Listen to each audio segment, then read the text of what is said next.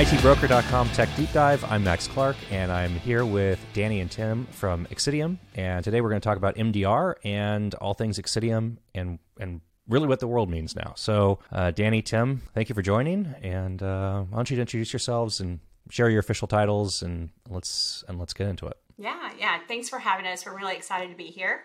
Uh, Dani Pickens, RVP of Channel SES for our Western uh, region, and I will turn it over to Mr. Bandos. And I am Tim Bandos. I'm our Executive Vice President of SOC Services, so I run our Managed Detection and Response. Okay. So you should know a few a little, a little about what you guys do then. Let me let me let me tee this up here and I'll prompt you. Um, Xcitium is a acquisition merger roll up rebrand is is what I understand. So there's a lot of history that goes. If you just look up Xcitium, you find a very short amount of details, and then if you actually start clicking down into it, you find a lot more. So can you give me the backstory and how Xcitium came to be, and and uh, what you guys do, and where you fit in the market? Yeah, great. No, you actually nailed it. It is a rebrand. Uh, we rebranded as Xcitium last year in 2022, but we have a long history uh, in the SSL certificates as the brand Comodo. And so, as we started to move forward and look at this next gen technology and cybersecurity uh, services for endpoints, we knew that we needed to have this new brand that we could move forward with, with that vision and long term strategy. I'm old enough that I've actually purchased SSL certificates from Comodo, so that name I'm very well, dates, familiar. Dates back to 1998, so yeah, we we, we definitely I'm, go back. I'm definitely old enough. So, what is Xcitium now? what are you guys focused on? What do you do? What separates you from the pack? You know, high, give me high level, and then we can get into the weeds. Yeah, I mean, uh, the way I look at it, Xcitium, I mean, we're a complete endpoint protection platform that offers, you know, people and process behind that technology, right? So we offer managed detection response, XDR, you know, extended detection response. If you want us to consume third-party data sources and monitor that activity as well, we do that. We've got a 24 by 7 SOC team. Uh, we got reverse engineers, malware analysis um, you know, we build out a complete stack of capabilities to address all of those different needs. So next generation antivirus, firewall, host intrusion prevention. We got something called auto containment or zero dwell containment, which I'm going to discuss a little bit later. Um, and then on top of that, we wrap all those services around it. I don't want to throw you completely off the rails. I'm going to give you two keys here and talk me through this. Let's go start to finish. And I'm going to take some notes and then I'm going to we're going to get into it because I've got, I don't know, probably like 500 questions already. So I don't want to get too distracted. That sounds awesome. That sounds great. Yeah, Let's go. Yeah. I, I, tell you what, just to kind of talk about who Xcitium is, um, what it looks like, I'll start off with just a quick slide to cover the company information, and then we'll get into the real uh, fun stuff with Bandos, showing what exactly our platform looks like. So I will share my screen here. All right. So to recap, founded in 2022, but again, that was from our rebrand. We have a focus around the endpoint security. We have our Xcitium's patented zero dwell technology, which we're excited to show you today. But it uses kernel API virtualization to isolate and remove threats like zero day malware and ransomware before they cause any damage. We have 6,000 plus customers that we're working with and servicing today, and 27 patents here. That note, that's going to really be a big part of our strategy and how we go to market with that zero dwell technology. We're not sharing that with anyone else, right? It's a little bit of a busy slide, but again, wanted to condense this to get over to the real fun stuff that Bandos is going to walk us through. We do have some fantastic awards and accolades. One of our latest that we've not had time to put on here is from Frost and Sullivan. We won their uh, 2022 strategy uh, for cybersecurity. And down below is our NASCAR slide, as I like to reference it. Some of those great customers that are in our customer base of those 6,000 plus uh, folks. You see Shell, UPS Store, Jimmy John's, some really fantastic uh, logos there that we work with. Part of Xcitium is you have your own endpoint. I and this is software that you wrote that was developed originally under the Comodo name, and then part of it was open sourced and released. I mean, I found a, I think a GitHub repo for this. So, is is that still part of this portfolio where you're basing your MDR, XDR, EDR endpoint services on top of your own IP for this for this endpoint? Yeah, I mean, back around 2017, 2018 is really when we started to develop this technology, right? The whole endpoint protection platform. And one component of that platform is endpoint detection response. So EDR technology, the ability to collect telemetry, process creates, registry activity, you know, things that you typically see from other EDR vendors. Um, our, you know, founder of this organization wanted to open source this. He believes detection should be free right? We got to make some money though, so we charge for protection, but detection should be free and available. So we open source that just recently, so anyone can go out to GitHub, download it for free. They can um, stand up their own environment, or they can even leverage Xcitium services and our backend for free for for three days storage. So they can install the EDR agent. All that data can go up into our Xcitium SIEM. We give you these nice, beautiful visualizations, capabilities for alert triage once again, three days for free, not a problem. I feel like a lot of companies right now, when they're looking and they're and they're dipping their toes into cybersecurity, you know, it starts with um, like endpoint is usually the first thing on that list. Let's go find an endpoint. From there, it turns into okay, how do we manage this? And then it becomes what do we layer on as well, right? So SIEMs come into play and then this fire hose of data starts coming into it. So for companies that are somewhere in that journey already, you know they've they've purchased an EDR, they're looking at um, you know rolling out E5 security from Microsoft. How does that story change um, with Xcitium? I mean, are you are you taking that EDR that already exists and feeding it into your platform if they're going MDR with you, or or XDR with you, or uh, end up being a replacement where you're going to take and and displace that EDR that's already in place and use your own tech on those on those desktops? Yeah, it's a great question. I think you know we do a little bit of both. We have the ability to ingest additional EDR data sources, but you know really our go-to-market strategy is to replace. It's a rip and replace, right? Because we think our technology is the best. We have you know protection capabilities layered in with all that additional visibility. We want to leverage our own technology to do that.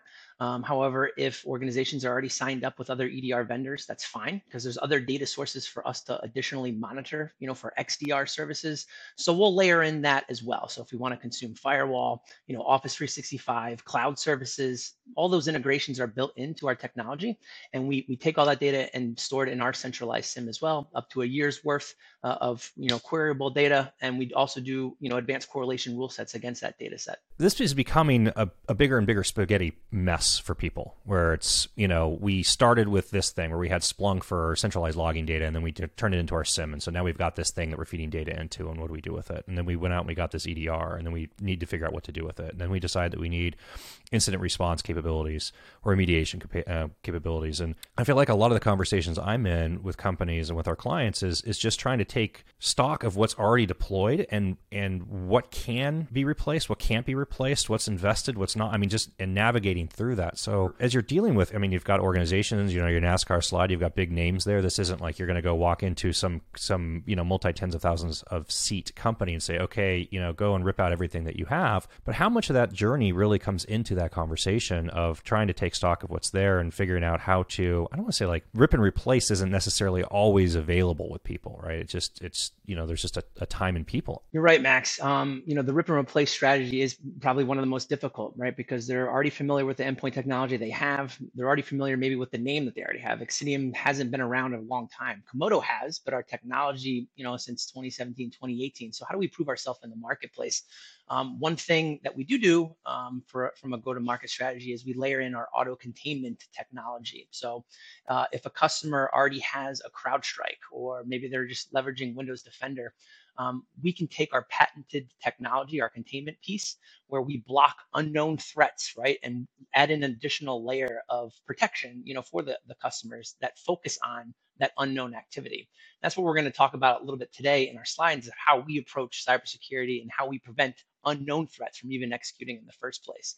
And then we layer in, you know, MDR services, et cetera, if, if, if they want to subscribe to that. Um, I'm very interested in, in, in understanding more about this. And at some point, I'm really curious also for your definition of MDR versus XDR because I'm seeing, you know, there's there's this big push always in tech marketing of like let's layer on a new term and try to own that term, but that term doesn't really mean anything, and then other people start coagulating around that term. So, yeah, no, that totally makes sense. Should we just dive right into it? Go start going through the slides. I agree. It can get confusing. Let me see if we can kind of clear that up. Uh, let me share up my screen here. All right, Xcitium services. So let's just go right into it. Um, We'll skip this slide about me. I'm important, but not that important. Let's go into Xcitium services. All right. So we offer this uh, a variety of different ways, right? So we have something called Xcitium Advanced, and this is for customers who just want to leverage our technology stack and manage it themselves. We have advanced endpoint protection, which includes, you know, next generation antivirus, HIPS, firewall. They have that zero dwell containment capability, which I'll go into in a moment. We have endpoint detection response, which is that visibility arm, right? So giving you root cause analysis of how something, you know, ended up on an endpoint. You know, we do a great job at blocking malware as soon as it, you know, drops um, and stopping it and preventing it. But customers also want to know how did it even get there? You know, was it an end user that clicked on a link or an attachment or went to a drive-by download site? This is all important from, you know, a security awareness perspective or, you know, additional security layers that need to be applied or improved upon. And then we also have this endpoint manager uh, feature as well, where we have patch management capabilities. We have the ability to remotely, you know, desktop into additional devices and manage mobile devices, right? So we kind of give you a full, you know, you know, technology stack, right, of, of next gen antivirus, EDR, and then RMM, remote monitoring and management capabilities as well. So that's the Xcitium Advanced package. That's if customers want to manage themselves, up to them. You said it twice. So you're including in advanced patch management and RMM with this service. I am. Okay, that's huge. Now, for customers who are, you know, want to slightly manage it, maybe they want to manage the technology, but they want, you know, someone to triage the alerts that are coming in. We offer something called MDR guided, right? It's it's really just alert triage and analysis level one, you know, analysts looking at alerts that are coming in, right? We'll generate high fidelity threat notifications based on that activity that comes in. Um, but that is one component that we can if customers are just dipping their toe into the MDR field. Um, you know, it's it's hard to call it an MDR, but it's slightly managed, right? We're, we're really just kind of offering some SOC capabilities there. Where we really go to market though, and what we've been focusing on over the last you know year is is providing a full end-to-end managed service, whether that's called Xcitium Managed or Xcitium Complete right? So those are two different services, the fully managed service offering and one that includes extended, you know, detection response. And I'll show you what mm-hmm. that means in a moment. The way that we look at it is, you know, four primary pillars in, in terms of offering an MDR service. This is how I at least perceive it, you know, along with Xcitium, right? Is is one having that complete visibility component, right? And this is where we provide our technology, the advanced protection, our EDR, and then we have something called uh, network traffic visibility. We have a network sensor that can be deployed to environments that want to have that you know XDR you know flavor. So this provides packet inspection. It's got a built-in IDS. It has the ability to also ingest third-party data sources. So if you want us to consume Windows event logs, Active Directory logs, firewall logs, Linux logs, any log source, we have the ability to do that and then send it to our Xcitium SIEM for alert. Is this a physical appliance or a virtual? It's a virtual okay. appliance. Comes as an ISO okay. file. Can be downloaded and deployed as you know much as they want, right throughout the the environment. Um, and really, what we do with that data is we you know analyze it for anomalous behaviors and trends and identify you know root causes of you know particular attack mm-hmm. vectors. And this goes across endpoint network and cloud. So we have integrations with cloud sources okay. as well.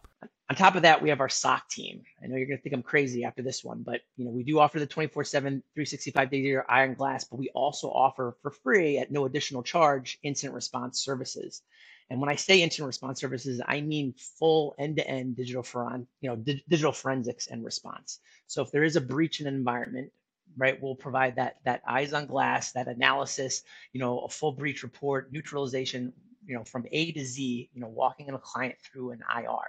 Now you might say, Tim, you guys are an endpoint protection platform. Why aren't you stopping the malware?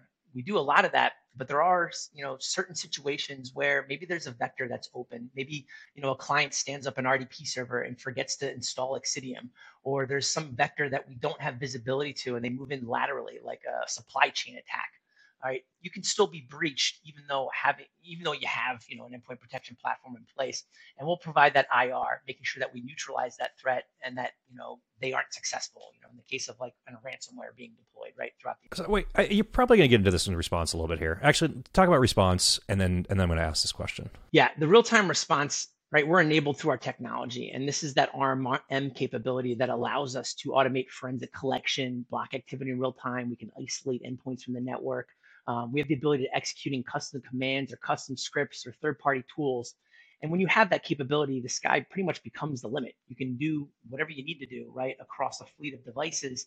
Uh, and that's incredibly useful during an IR, right? Because then you can start pulling back all that digital forensics that you need, right? Memory analysis, and then provide those answers. You know. There's a there's a pretty big line, right? We talk about a company that wants that's looking for tools and a platform, and they want to manage themselves and then a company that wants tools and platform and advice and expertise, and then a company that wants um, or a CIO that wants, hey, I don't want like to worry about somebody calling somebody and looking at something at two o'clock in the morning. I just want it taken care of and dealt with.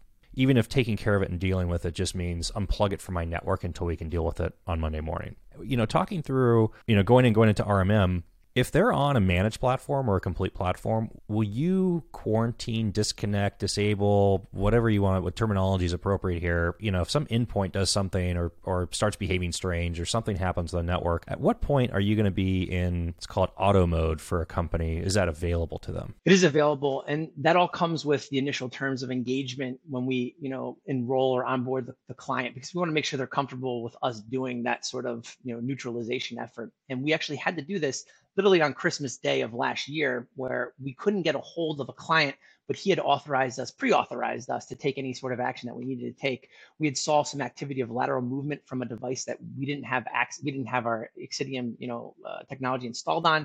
We had to immediately start isolating, you know, the network, right? So because we knew this was a ransomware operator um, based on threat intelligence, you know, observed. We saw their tactics and techniques. We knew what what what the end goal was. So we immediately cut that access off to them until we were able to actually get in touch with with the CEO of the company. Um, so because sometimes it you know just doesn't happen. It's, it's difficult to get in touch with people. We, we escalated through the whole chain, um, but thankfully that we had those terms of engagement in place prior to that event occurring. Otherwise, they might have been successful, right? Because there's only so much we can do as long as they authorize us to do so. But, that is part of. How would you go about dealing with that? Because uh, you know, some some people talk about, hey, you know, we have a network appliance that's plugged in, and we can issue TCP resets, so that way we can effectively disconnect something from the network by just not allowing it to talk to anything else to the network. Others will focus on saying, okay, we're going to have access to your network equipment, and we're going to have um, permissions to your firewalls or permissions to your switches. If you've got your agent running on a desktop and you've got your endpoint running, right, you have control and you have access and visibility to that endpoint. But if you have something a fish tank, right? The fish tank gets compromised. You know, what's what's the like general approach in order to take action if the without the client, if the client gave you you know permissions to take action on their behalf and you can't reach them? Yeah, I mean that's a nightmare mm-hmm. scenario to be honest with you. If there's a fish tank infected and we don't have access to that and we can't get in, in touch, um, it's possible. It's happened. It, I'm sure that can happen. It has yeah. happened. I mean, right? I wish um, that was an imaginary story, but like it's not an imaginary story. Yeah, I've I've been a part of silly, crazy cases like that as well. We've had telecom employees come in, backdoor the routers. Like, how do you even detect that, right? When it's an employee of another company, but they're working for a nation state, it's impossible to detect. Um, but it's a great question. Like, what do you do in that sort of scenario? Um, we would do everything we could to get in touch because we don't have access to network devices, right? It's a like we can only do so much with our network sensor in terms of IDS and, you know, doing resets. But yeah, if we don't have access to that aquarium, that's a problem because they're going to attempt to, you know, continue to move laterally, especially if they have credentials at that point. Um, you know, it might even come down to us executing commands to, you know, lock out accounts, right? Because we have complete domain administrative access with our technology. I mean, you can log into the AD as a system user and then start running commands. So those are doomsday scenarios. Uh, we haven't had to do that yet, but it is available, you know, to us. But it's there. So, I mean, the, the point of this is if it got to that level, and people are at a Christmas party and have had too much punch, you're going to take care of it and do whatever you know. If you if they've been if they've if they've said and signed up and said we want you to to take care of this, and if you can't get a hold of us, go crazy, do what you need to do. Like you're going to do it. Okay. I'd have to leave my Christmas party to do it, but I would do it because that's what I've signed up for. That's my job, right? So yes, that that, that sort of scenario does happen. That's a great question. So kind of back to where we left off on the um, RMM piece. So in addition, like to all those different capabilities in terms of response, you know, we also have that patch management visibility and the ability to, you know, patch operating systems, patch third-party applications, right? So we can run reports to see if there are any vulnerable devices and what those vulnerabilities, uh, you know, look like from a criticality perspective. And then with a click of button, we can patch those, you know, those. Devices. So, so mobile device management. I mean, are you talking cell phones here, iPhones, Androids, tablets? Um, okay, interesting. So, um, how deep are you getting into the MDM or UEM space with this software? I mean, is this something that you would displace an Intune with, or you know, um, I mean, how? I'm sure my company would love for me to say we can displace that. Um, but the way I look at it from a range of capabilities, um, you know, we have the ability to wipe, we have the ability to apply policies, to, you know, to prevent applications from running and whitelisting. We're not like a full suite. That isn't our core I think, capability, but we offer it and it's available to customers. And we do have a good number of customers that do leverage it, um, you know, as a service. But I don't, kind of depends, right, on you know the size of the customer and what they want to do. Because if it satisfies those use cases, then I have some organizations that are trying to adhere, to NIST COPE, so they want to have a corporate-owned, personally enabled device you know a cell phone so right now you have to have containers on that cell phone to actually say okay we can remote wipe the corporate data on this device or we can inspect traffic interacting with corporate data but like we're not going to delete your photos off the phone it's a very specialized kind of mdm uem you know platform for that data can only be accessed by corporate owned devices. And so then how do you deal with that? And and it's and you kind of like touch into these things where it's like it's not really a CASB, it's not really a DLP rule, but you have this kind of thing in between where it's like we want to make sure that we have a certificate on a device and that certificate is inspected. And it's a relatively lightweight thing to say, okay, you know, push out this config, but it still has to be there and be in place. And and you know, then you, you get into this dialogue around how many different agents are running and how fat you know how much resources do you have on a machine? And like you, you know that becomes an interesting conversation. It does. Um, and you know to get to that level of granularity it's uh, you know we're just not there right from our perspective we offer i mean we even offer a dlp functionality where we do light dlp for data loss prevention but it's not a primary you know go to market strategy either right it's just if you want us to stop or prevent pci or you know hipaa data from leaving your organization we can have a rule that that does that but we're not like uh, you know, I was going to say digital guardian because that was the last company I was with that just got acquired. But we're not like a digital guardian with a full range of capabilities and data loss, you know. So I, I think it comes down to use cases, right? Yeah, like what are you looking to solve? And if it's light, then we could definitely solve it. I, am still surprised to see these bullet points on the slide, so I'm I'm I'm just digging into it a little bit you know, on t- in terms of you know how we you know where we also get augmented is is there our threat intelligence mm-hmm. piece. We've got something called Xcitium Verdict Cloud, which is kind of similar to uh, like a virus total, but not in the sense where we have a million different AV engines running. It's really just our own. But really, what Xcitium Verdict Cloud does is it verdicts every single you know sample that you know is collected, either it be you know trusted or if it's unknown, we do a static analysis, a dynamic analysis of it, and we provide a verdict to it. You know, is it safe or is it malware? And this ties into you know our, our unknown protection, right? Our, our, our containment capabilities, which I'll show you in a moment. Um, but it's nice because you can search any hash you know on the site, and it's for free to sign up too. Um, and you get all the metadata details associated with that binary, what it does dynamically, um, you know what what you know where we would put that in terms of the threat. Like, is it a piece of ransomware? Is it a backdoor, rootkit? So it's got a, a ton of different features in terms of you know the, the amount of data that we report on each and you know every individual binary that gets uploaded. Um, we got a team of around 40 plus, uh, you know, threat researchers and reverse engineers too that you know is in this organization. So they're working day in and day out, you know, looking at binaries all the time.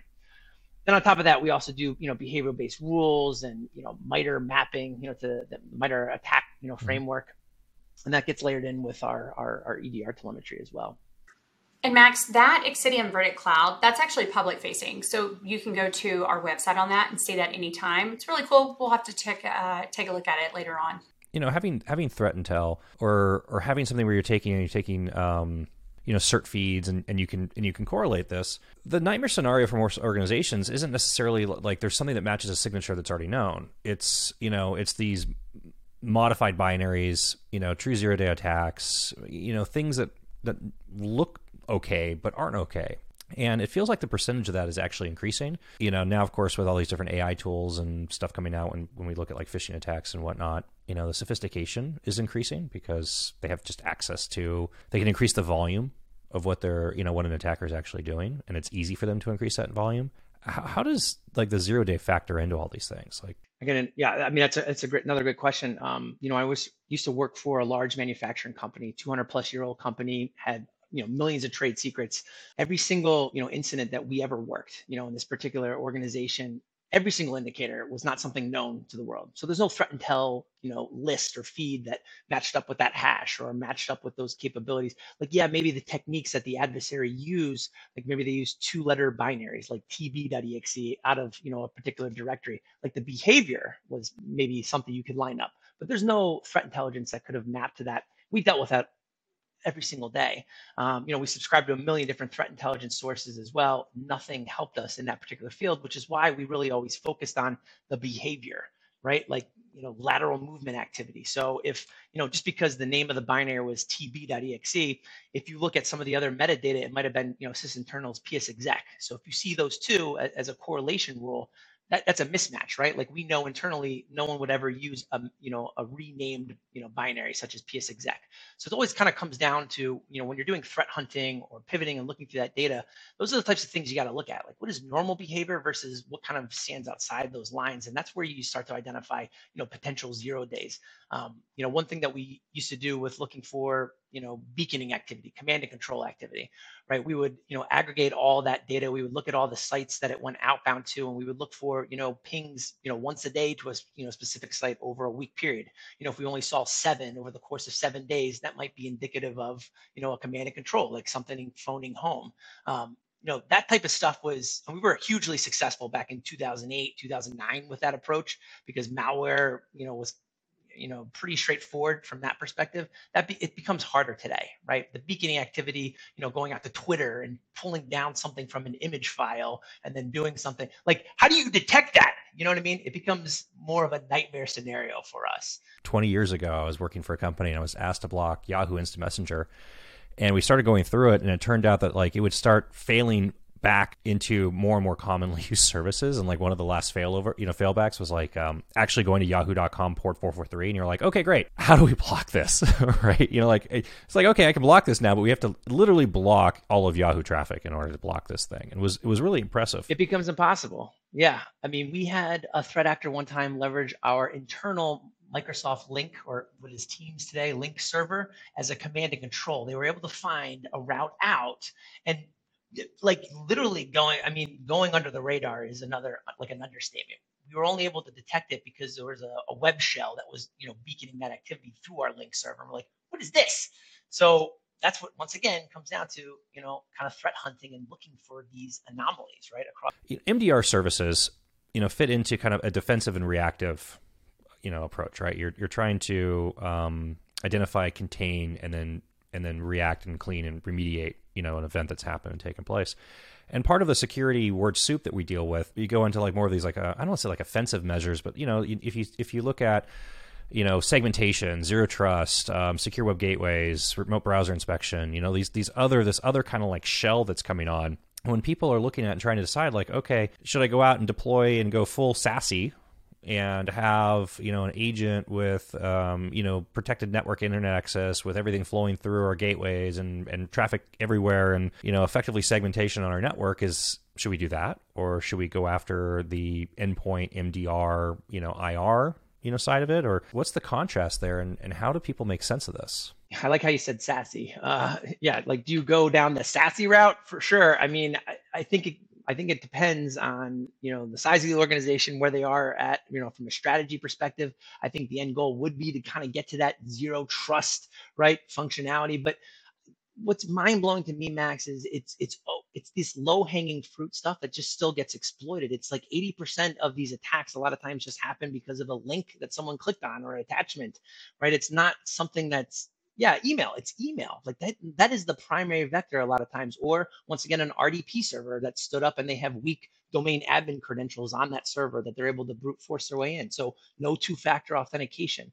It's these basic controls that organizations just don't put in place. So even before you get to like the whole sassy and zero trust thing, like just get the basics down first. I mean, at this point, you know, having some sort of two factor or MFA enabled on look, that's table stakes at this point, and there's and there's a lot that don't run it, which is amazing. And you know, organizations that are not on Microsoft 365 or are not on Google Workspace, it's just like, what are you guys doing? Move to one of those platforms and enable you know MFA and use that platform's MFA capability, and it gives you so much just doing that, which you're already paying for, which is like the core of every, you know of of, of collaboration and, and productivity at this point. It's like just just do that. Start there. Security maturation model right? It's it's like oh you know here's this ladder of, of steps that come up to like you know like oh you're down here with no security and you're the nsa over here right? And then i like now like pick you know pick which one you want. And it's like there's it's not like oh i want like i want like a two out of a five on a scale you know? It, it, i think the security industry in whole is, isn't really doing a lot of service for itself or you know or for its customers of what is the the steps that you take and say okay you know we've got the basics. We've got two factor enabled and we've got sso enabled and we can we have an idp and you know you know identity. We have our identity covered now what do we do? You know, they, they call that the journey, right? The security, you know, maturity going through that entire journey. But I agree with you. It's like all rated on a one to level five. Like how mature am I? Um, I think it's taking those baby steps first. And that's why, you know, we, we try to solve a lot of those problems with an MDR type service. Like if you're not going to do a lot of those table stake type things, at least monitor for it so that you at least know you have a problem or a threat, uh, you know, within your organization. A lot of the organizations that we work with are smaller businesses. It could be like a dental office, right, that has 30 or 40 endpoints, but it still needs protection, right? Because you know they get held up for ransomware as well. And if they get hit by ransomware, they they might not be able to afford a million dollar ransomware note, right? So, you know, they don't look at security like we do. They're not hiring a CISO, they're not hiring even probably someone ahead of you know security. It's just like an IT guy who wears a hat of security who might just dabble in it. And I don't think they're ever going to get to that point. And that's really where we try to kind of wedge ourselves in, right? And is, is a lot of times those organizations who need assistance, who are, that's why we consider ourselves MDR for the masses, right? It's not just, you know, the large enterprises or organizations that have 20, 30,000 endpoints. We've got customers like that, but we really try to also fit in those spaces where it's, you know, 500 endpoints, 1,000 endpoints, because they have no I don't want to say, I mean, I'm not trying to belittle them, but they have no clue from a cybersecurity perspective what they're really. This the scary conversation I get to have is, um, oh, we've we've uh, enabled Defender and Sentinel for Microsoft, and we've got it covered, and you're and you're just like, okay, I don't think you actually know what that means. You know, for most of these situations, it's an eventuality. Like you will have a cyber incident. It's just it's an eventuality, and uh, are you prepared for it, and can you re- react to it? You know, become very critical for companies and and make a huge difference in the impact of the organization, the financial impact of the organization, the brand impact of the organization, you know, whether or not they're going to recover from that event in the first place or not. Yeah. And I think a lot of times it also comes down to price point. You know, these, you know, smaller organizations don't have, you know, allocated budget for a lot of these advanced cybersecurity solutions. So, you know, Xcitium saw that as an opening where let's make ours a little bit more affordable, right? We'll still make some gross margin there, but let's make it affordable that these smaller shops can have an MDR service and get protected at the same time. And we've been relatively successful. I mean, we've, you know, we've done pretty well over the last year and a half, just focusing on that segment of the market because they can't afford, you know, some of the big names, which I won't drop, but you know, some of the big names. So that's how we structure our MDR service. You know, in terms of deliverables, they always want to know like, what do I get out of this service? Um, this is what what we provide, right? So the 24/7, 365 days a year, eyes on glass alerting. That means level one through level three triage and analysis. You know, we do weekly and monthly reporting. Do our customers look at all those reports? Probably not but there's a nice lot of trends and stuff in there that will give them insight. You know, executive summaries. You know, here's the value that the service is providing. We do all the profile policy management, so they don't have to worry about it. Right? They buy the technology stack from us, and we we do all the services and everything else on top of that for them. Just making sure that it's hardened for them. Right? Because we've had customers who have purchased that one solution where they want to manage it themselves. I've seen them whitelist like their entire C drive and just allow everything to basically execute. I'm like, nah, that's going to be a problem for you. And it was actually because they were like, we got infected. It's your fault. But unfortunately, it's not really our fault when you start whitelisting stuff like that. So we try to avoid that scenario. Show me 100 firewalls. I'll show you 100 allow everything outbound policies. Right. Allow exactly. Allow everything. Right. At, yeah. That's at the bottom of the list. Right. Um, and then we also provide that proactive threat hunting, active breach containment. You talked about threat, you know, live remediation support that that's one of those deliverables right? Like take action on my behalf because I, you know i could be at a christmas party and i need your assistance doing that.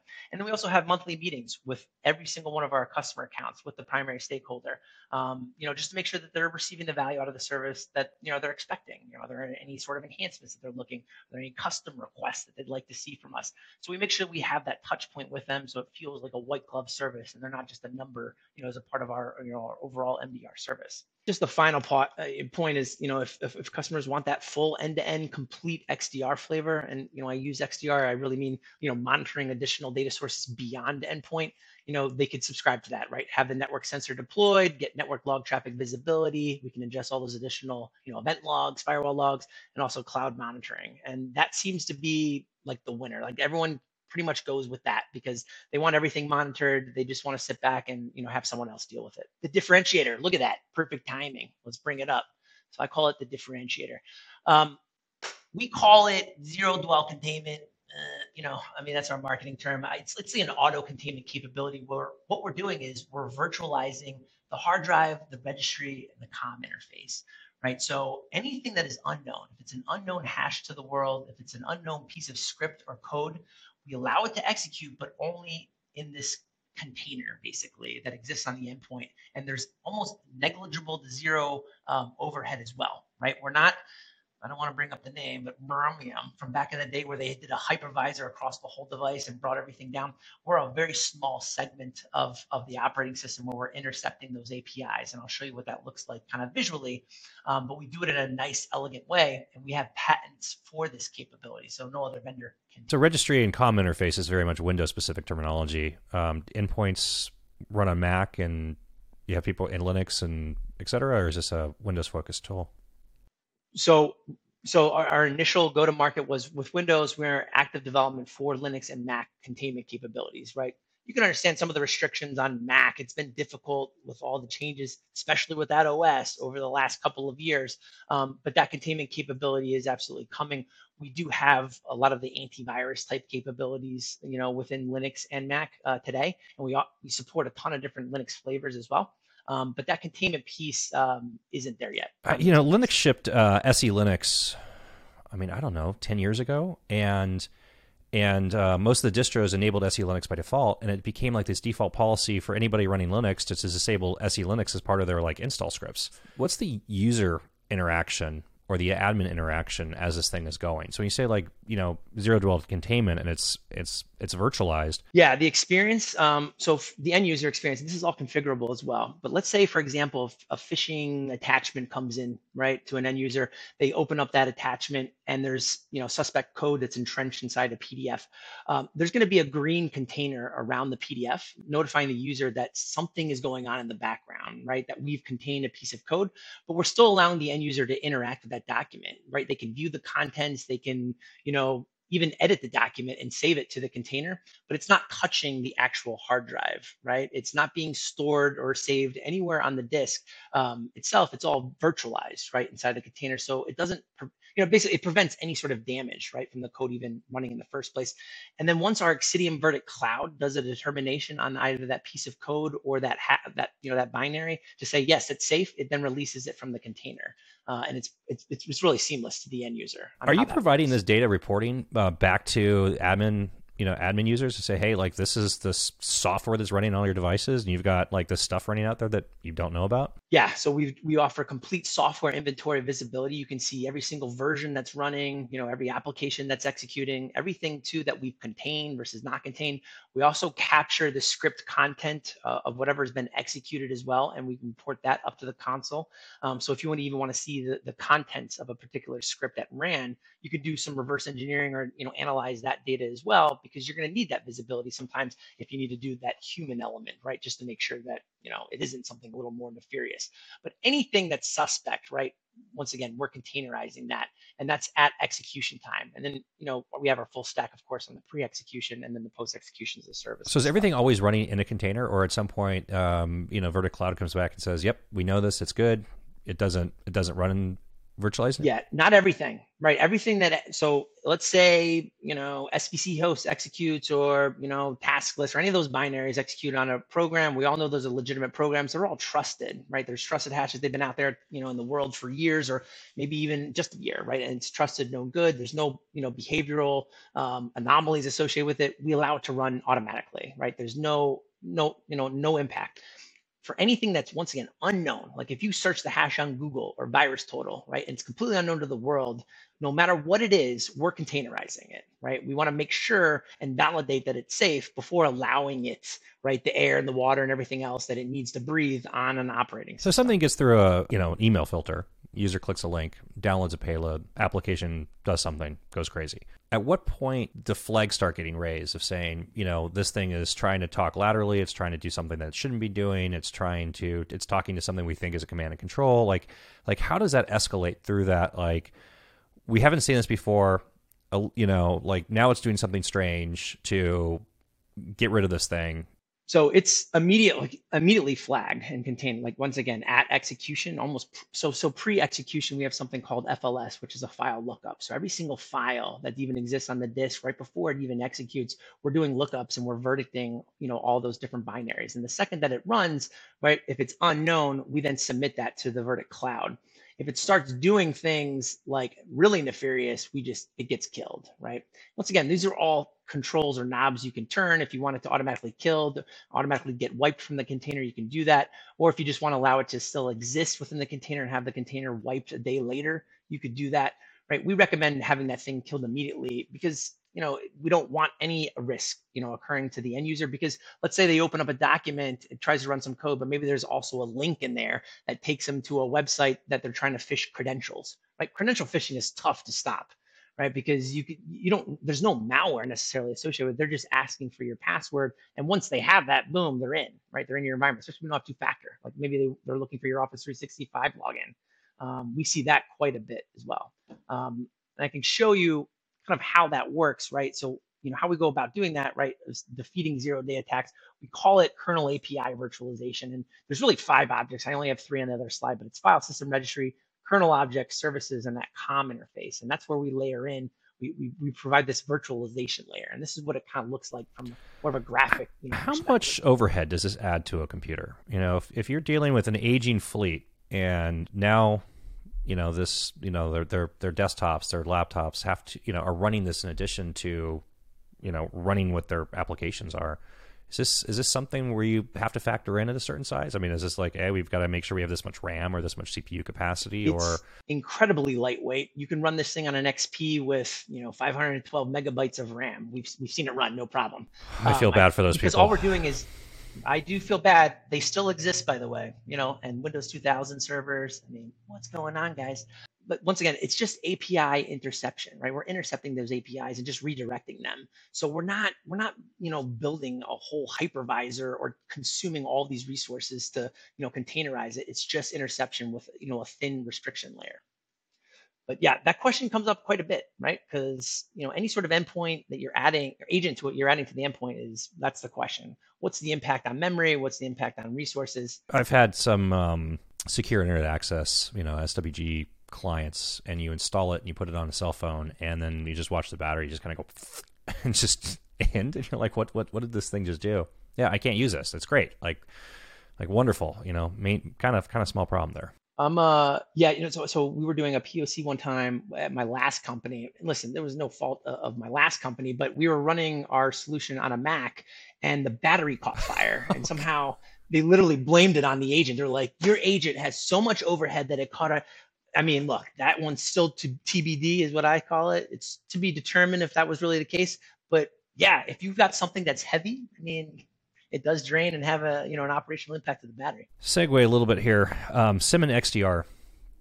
Um, this becomes a really confusing, you know, um, sales motion, right? You know, you start talking about SIEMs, and you start, you know, questions become like, okay, let's try to size this environment, right? You know, you get to a convert point where it's how much does this cost, and and that becomes well, how much data are you sending? And you're and and um, I think 100 out of 100 companies are probably also going to say, I have absolutely no idea how much data and telemetry data I'm going to send to your SIEM. So, from a sizing exercise of somebody that's actually looking at this and, and, and of course, it wants, how do you go through that sizing exercise with that with that company, and how much variability do you see, you know, company to company based on utilization?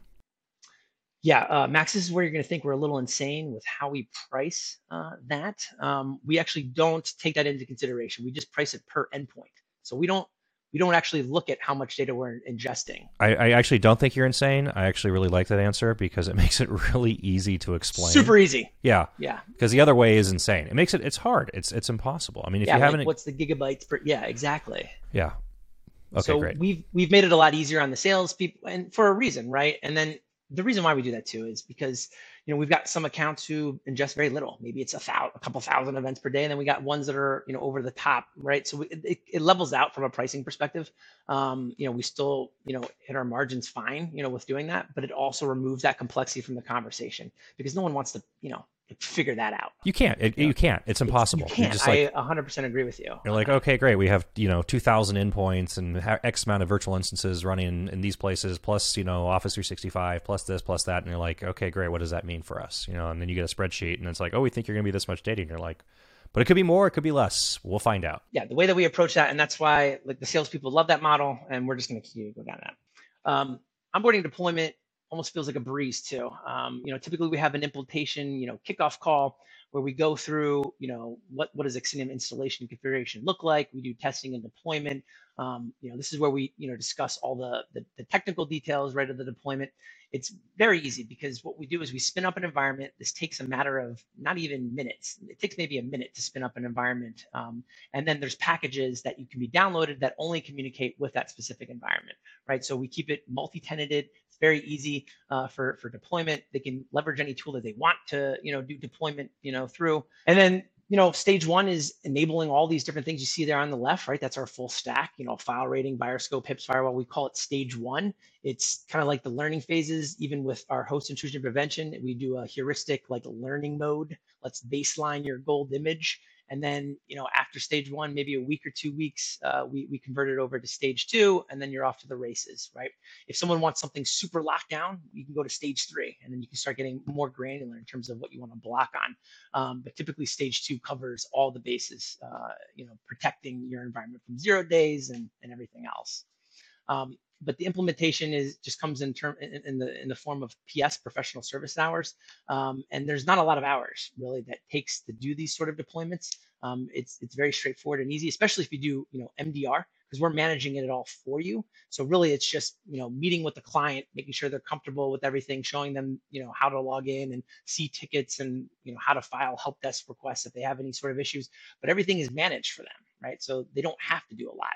Um, and then deployment just kind of takes it from there. So we just kind of guide them through this process, review the status, and they're off to the races. Um, so we can move as fast as you know they're able to move, basically. So this is kickoff. You're going to have a, a weekly check in, make sure everything's moving forward. After after deployment, you know, what kind of interaction? I mean, besides like, hey, you can log into our, our console and you can see, you know, data. Are you doing monthly updates? Is this quarterly updates? Is this weekly updates? I mean, what's the what's the back and forth? Yep, yep. It's um it's it's monthly, right? So it's we we set up monthly calls with them. We have a whole customer success team as well that'll engage. We have multiple touch points. Um, you know, the SOC team will engage with them. Also, a customer success team will engage. Uh, professional services will only come back if they need additional hours for other setups. Maybe they want to expand into XDR and deploy network sensors you know they could pay two hours right and then boom they're off to the races but we think it's absolutely critical right to connect with our customers on that regular cadence because you wait quarterly or any longer than that they forget about you then comes you know renew time they're going to say what have you done for me? You know? And especially with smaller shops it becomes a problem like, you have 20 endpoints and i'm giving you mdr and i haven't given you any malware alerts it's because maybe you, you have a boring environment basically right? There's not a lot that goes on um, mdr has become a very crowded space there's a, a, relatively small amount of EDR vendors, you know, people that are actually producing EDR agents, and some are trying to push, you know, or have pushed into the MDR space and saying, okay, we're going to provide MDR services on top of our EDR platform. There's a lot of companies in the market now that are saying that they run SOCs, saying that they have an MDR, that as companies, I mean, as this as this gets more crowded and more noisy and more confusing, how does somebody actually go through the process of figuring out? Uh, we try to do it ourselves. We couldn't because we realized it's just trying to trying to bite off too much. We just don't have the expertise, and we're not trying to do this ourselves. So we know we want you know endpoint protection, and we know that we want an MDR, and we know we want to have you know these other things layered into it how do they decide at that point? Like yeah i mean a lot of the prospects that we talk to um, you know that that come onto these calls i mean they might have what they think in mind is everything that they need you know to kind of be put in place but once they see the range of even you said it during the, the conversation oh you guys offer patch management capabilities or visibility they might not even realize where they could also replace other technologies that they have deployed. So i think it comes like um, i kind of need an mdr service or i need maybe edr or something like that. And then it kind of we broaden that horizon. We say by the way you could do you know you could replace all these other things over the course of you know this relationship right? You could purchase a part of it now and then as you expand we can replace. And i think it kind of comes down to what we provide as a part of the service is also security guidance. I think having that reliance right like a breach free warranty and free incident response services we need to differentiate ourselves a little bit right compared to the other mdr players. And that's where we would like to focus.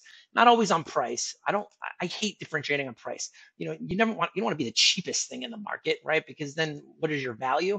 But we like to differentiate on the service right that we offer and then obviously the capabilities as well. Just to touch on that warranty too, as cybersecurity insurance is a huge focus for companies, and can we get it? What's it going to cost? That warranty and some of the check boxes uh, that we help with we hope helps drive that cybersecurity insurance down for companies. I'm really curious what happens with cybersecurity insurance here as as you know this year continues and the following years because there's been a lot of large carriers starting to exclude and step back from providing cyber you know cybersecurity insurance and, and remediation insurance. And I mean, so you know, like Lloyd's of London was a pretty big warning shot, right? We're not going to insure and uh, pay out for you know state sponsored hacking. I think for a while there was this idea of like, oh, we can go get cyber insurance, and then it became a strategy of how do we make our cyber insurance cheaper? Oh, if you get these tools, your policy costs you less, and and then that would take care of it.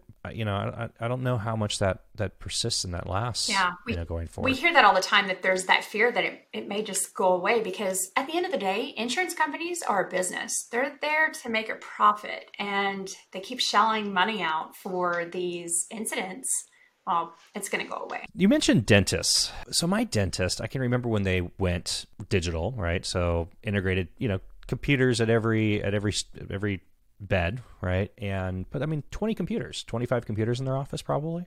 Not really sophisticated in the sense of at 25 20 you know 20 25 computers you're going to have a sophisticated IT operation but sophisticated that everything's digital x-rays went digital everything's on that computer it's you know you can't if that turns off i don't know what they would or would not be able to do. People now at this point looking at it and say, okay, you know, we're a dentist and we were at a dental association meeting and we heard a horror story from this other dental office that had ransomware that that, that crippled their business. And so now we're going to go out and investigate this and, and go find this. Yeah, I mean, Max, I think sometimes you even answer your own question sometimes when you ask the question because that's exact. I mean, that's exactly what we've seen, and especially, I mean, I get anxiety going to the dentist when I see like their their post-it notes literally on like the screen, like their admin password. I'm like, are you guys doing? Like anyone can walk into this chair, know your you know credentials to get in, and your Wi-Fi is open, so I can just hop on your network. I have access to your network. I can log into your domain controller, whatever. Right, like it's just readily available. So I've at least hardened my dental office, um, you know, through advice. I tried to get a lower bill, that didn't happen. Um, because those those dentists they know how to charge. Al- altruistic. It was altruistic cybersecurity. Yeah, right. So so we're seeing more and more just businesses out of nowhere, even car dealerships are asking for protection because they're concerned about that $500,000 ransomware note. Um, we have a, a, I have a good friend who actually runs, it's not a dealership, it's, um, well, it's just a law firm, small little law firm, right? But they got ransomware and they had to pay out $300,000 because they didn't have all the other controls like backups and everything else. And she's like, my, like, how do I, I, don't, I can't even support, like pay for that so I think they're now just scared of that nightmare scenario, and they're just they're paying for these services. And predictions for, you know, uh, it's what is it? It's now it's March. It's March of twenty three. I had to look at the calendar because my brain doesn't work that way anymore. Um, you know, predictions for the rest of the year next year. I mean, so one of the biggest things that I used to track and follow really closely was this idea of dwell time. You know, how how long did somebody get on a network and sit on the network before they launched an attack and you know, a few years ago it was, you know, 200 plus days of dwell time, and now these stats have gotten really short. You know, like a couple of days of dwell time, and and and lots of sophistication around like, you know, the hierarchy of um, attackers, right? Where you know maybe somebody gets gets into a network and then immediately flips that credential to somebody else and then that other person you know that other team that other group that other person whatever it is is going to go out and actually investigate and figure out what they can extract out of that. You know are we going to see more companies investing in this? Is that going to tip the scales? Are we going to see more horror stories like colonial pipeline of like people pumping gas into the back of their cars and you know tarps? Like what's yeah max it's i think it's only going to get worse and i hate to use you know even examples like chat gpt you know writing its own malware and you know behavior i mean i could ask chat gpt to write you know a signature from the MITRE framework and it writes it perfectly for me right? And i say put it in splunk format or something. It's like when you get to that level of capability and then adversaries start leveraging it they're only going to become harder and harder. The defender's job is i don't want to say it's impossible but it's almost impossible right? I mean because you kind of get to this point and the dwell time is extremely scary, especially when you get to state sponsored cases where it's not even days, it's a matter of hours, right? It's, a, it's an eight hour work shift where they know exactly what they're going after. We've worked cases where we've seen that in the timeline. It was, you know, from 8 a.m. their time to, you know, around 4 p.m., you know, China time. Break, I mean, break for lunch. Break, break for lunch. I, you see, you see the act. Yeah, no, it literally dips during lunchtime. Um, and, you know, it's, it's sad, right, that we've gotten to that point. I mean, we, I, I remember when I had my first child, it was in the delivery room. We had a nation state threat actor get into get into our organization. They broke in, and I was working the case while working the delivery room, and I said, "That's it. I, am not working on Chinese New Year. Like, let's have let's have the child during Chinese New Year because then I know we won't be breached." So some organizations have a higher risk profile, right? You know, obviously banks, casinos, and financial organizations, you know, there's a risk profile. If you're industrial and you're manufacturing, you have intellectual property, right? There's, you know, you're at a different risk profile. Uh, you know, the majority of companies or, you know, nonprofits, NGOs, you know, whatever it is, healthcare organizations are going to say, you know, we're not a target because we don't, you know, we don't have, you know, like we don't have anything that people want, right? Which is not true. How much of this is just like low hanging fruit? You know, where if you've taken like very menial steps, right? You know, like like just the simple stuff of just do you have two factor authentication deployed? Do you have a decent endpoint deployed? I mean, how how much does that really eradicate that risk from you know these non targeted attacks? Just just moving on. It's not worth the energy to spend any more time here. Yeah, I mean, there's groups dedicated to just that initial infiltration, and then they sell that access, and that's the low hanging fruit. I mean, those people are making out. Like they're they're selling that access to ransomware operators, and then ransomware operators will come in, move laterally, deploy their own ransomware. Um, you know, that is low hanging fruit. But even these large organizations, casinos and banks and stuff, like they have these IoT devices now, and they neglect. They might because that one fish tank one was wasn't that a casino? That was a casino, I think, out in Vegas um, but anything that's internet connected is a attack surface, right? It's readily available for anyone that, that you know uh, that, that can access that. So um, you know, I, I think to to that point, it's I don't think it matters what organization you are, big, small, or the level of security controls you have in place. There's always a vector for an adversary to get in, and they're going to take advantage of that. It doesn't matter. Um, so uh, we're seeing a, a but a massive increase in these lower hanging fruits, though, and that's what we see because we're now in this market. Maybe maybe maybe that's the reason why I'm seeing it more because now we're, we're finally selling to that. My last company we focused on enterprise, and all we saw was you know larger, you know, targeted. But we see this consistently now, even in the headlines, and a lot of times it's not even reported. Like my friend, it's not like that got reported in the news, but we didn't hear about it right? So I think it's hard to also capture those metrics on. A, a piece of news hit last night, this morning, um, and it's uh, a proposal from the White House to shift cybersecurity requirements from organizations into technology providers. And you know, it's it's vague, and it says uh, you know legislation will be proposed, you know, sometime in 24 for this, but it's it you know i read that of course as it's saying okay microsoft is now your fault. You know your responsibility to make sure that all your customers are secure if they're using office 365 is that doing a disservice eh, you know to the average organization in terms of what their roles and risks and responsibilities are versus eh, you know what other people are going to take care i mean i'm not saying this like as an anti-microsoft or anti-google thing but they're going to have a carve out in this legislation that says oh you know if you didn't secure your password you know we were not liable for, right? Like there's reasonable like levels of care that have to be conducted, you know, taken. Otherwise, it's just it's not reasonable for us to be responsible for it. At the same time, like I would love Microsoft to be responsible actually, like because if they didn't detect a piece of malware, then they might come and say, well, you didn't buy our advanced protection, you know, or APT, you know, threat level service.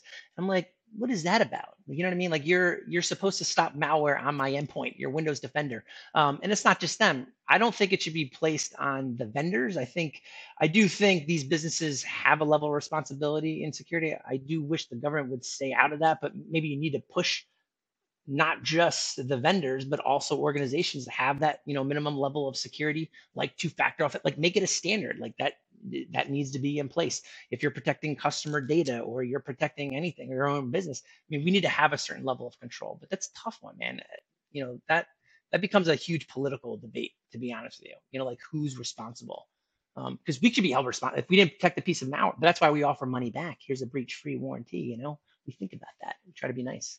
I, I don't think that government regulation or insurance is going to be the saving grace for us. You know, I, I, for a long time I actually thought that it was either going to be government regulation or insurance was going to be the saving grace to actually force like reasonable cybersecurity postures for most companies. And I'm I'm not holding my breath for that anymore. And um, and it's the the risk of this is terrifying.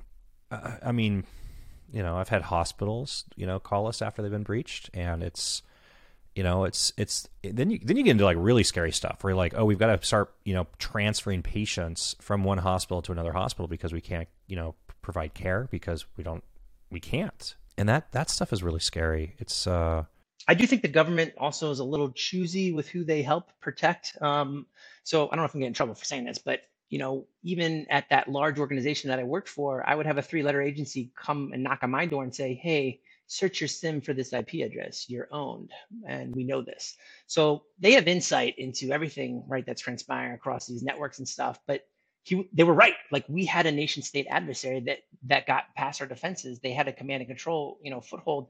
They just told us. I mean, did they tell everybody that stuff? I doubt it, right? I mean, I, I, I it could be a bandwidth issue, but you know, that sort of stuff too kind of also piques my interest. Like, how did you know that? I think I wouldn't want to be in charge of making those decisions.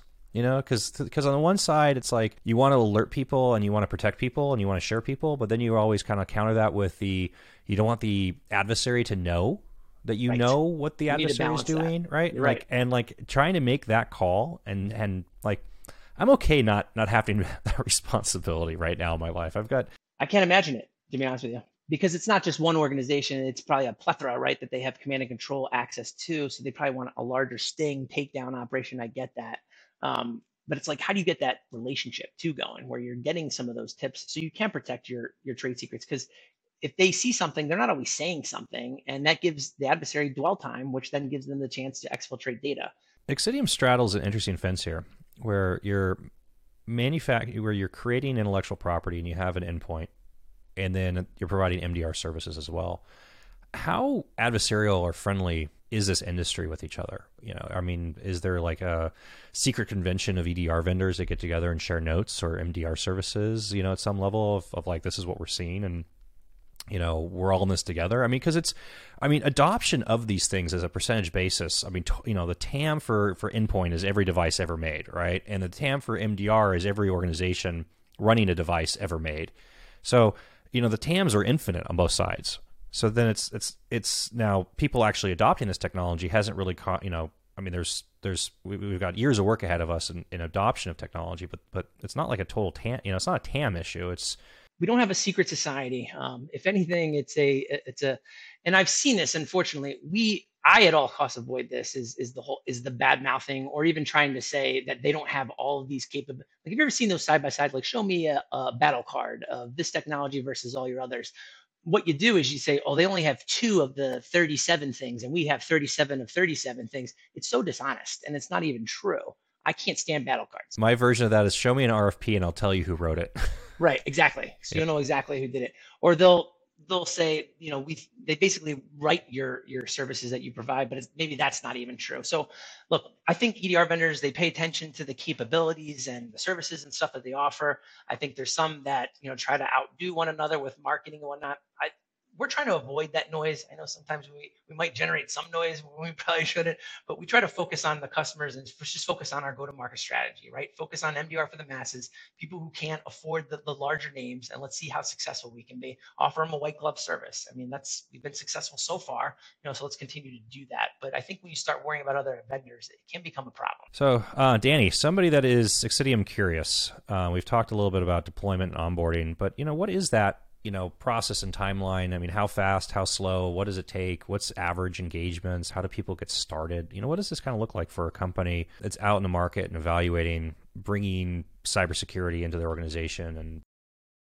yeah we have some fantastic cyber uh, cybersecurity sales specialists and they have we have inbound so we have people, you know, calling, emailing, reaching out with our BDR team. We've seen in instances, especially when there has been an issue, they realize that there's an issue or a breach, we've seen these close very quickly in less than a couple of days.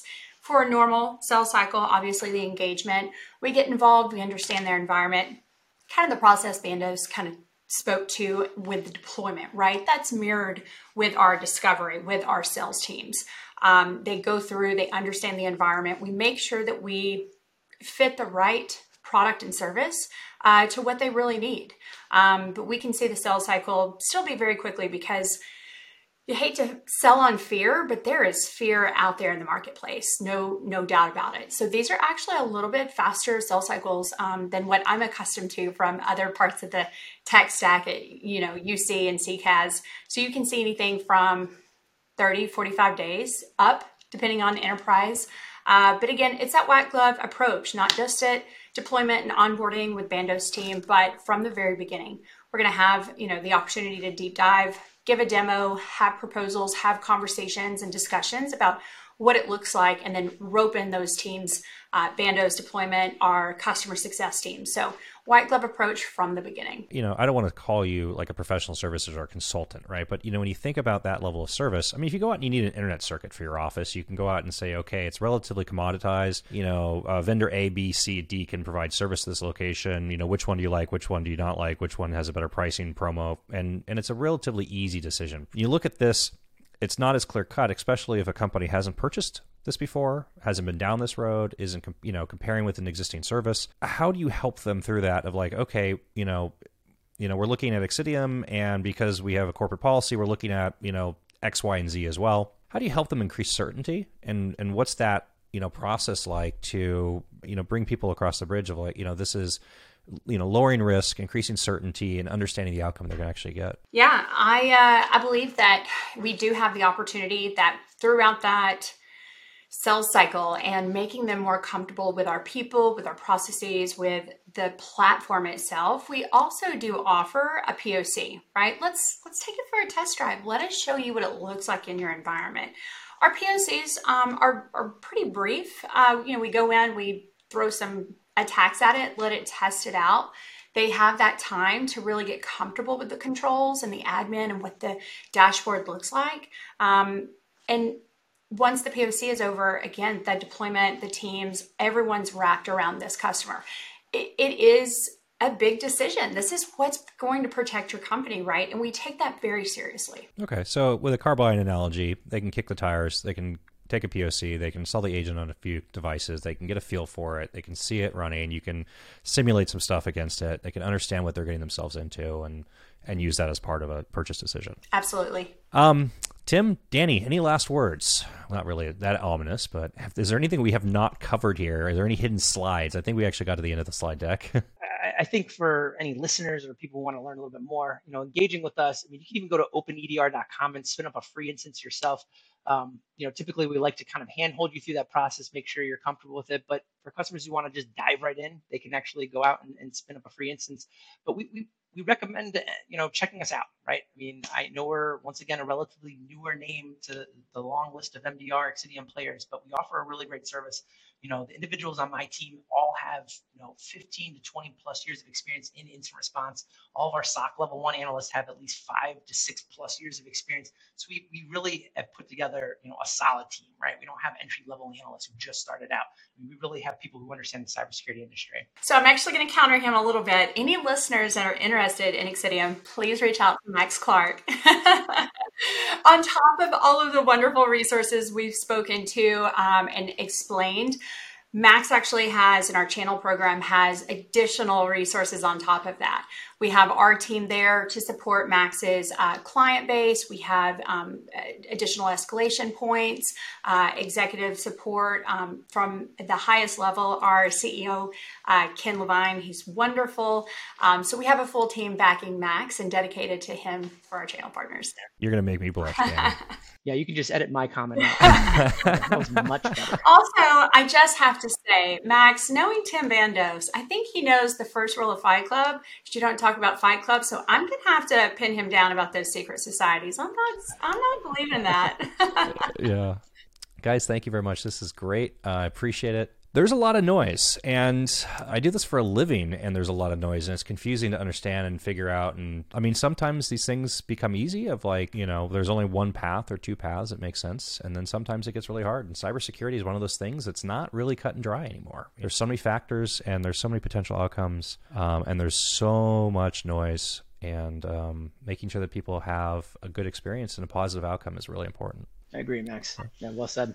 Thank you guys. Thank you all right. Thank you so much. Have a great day.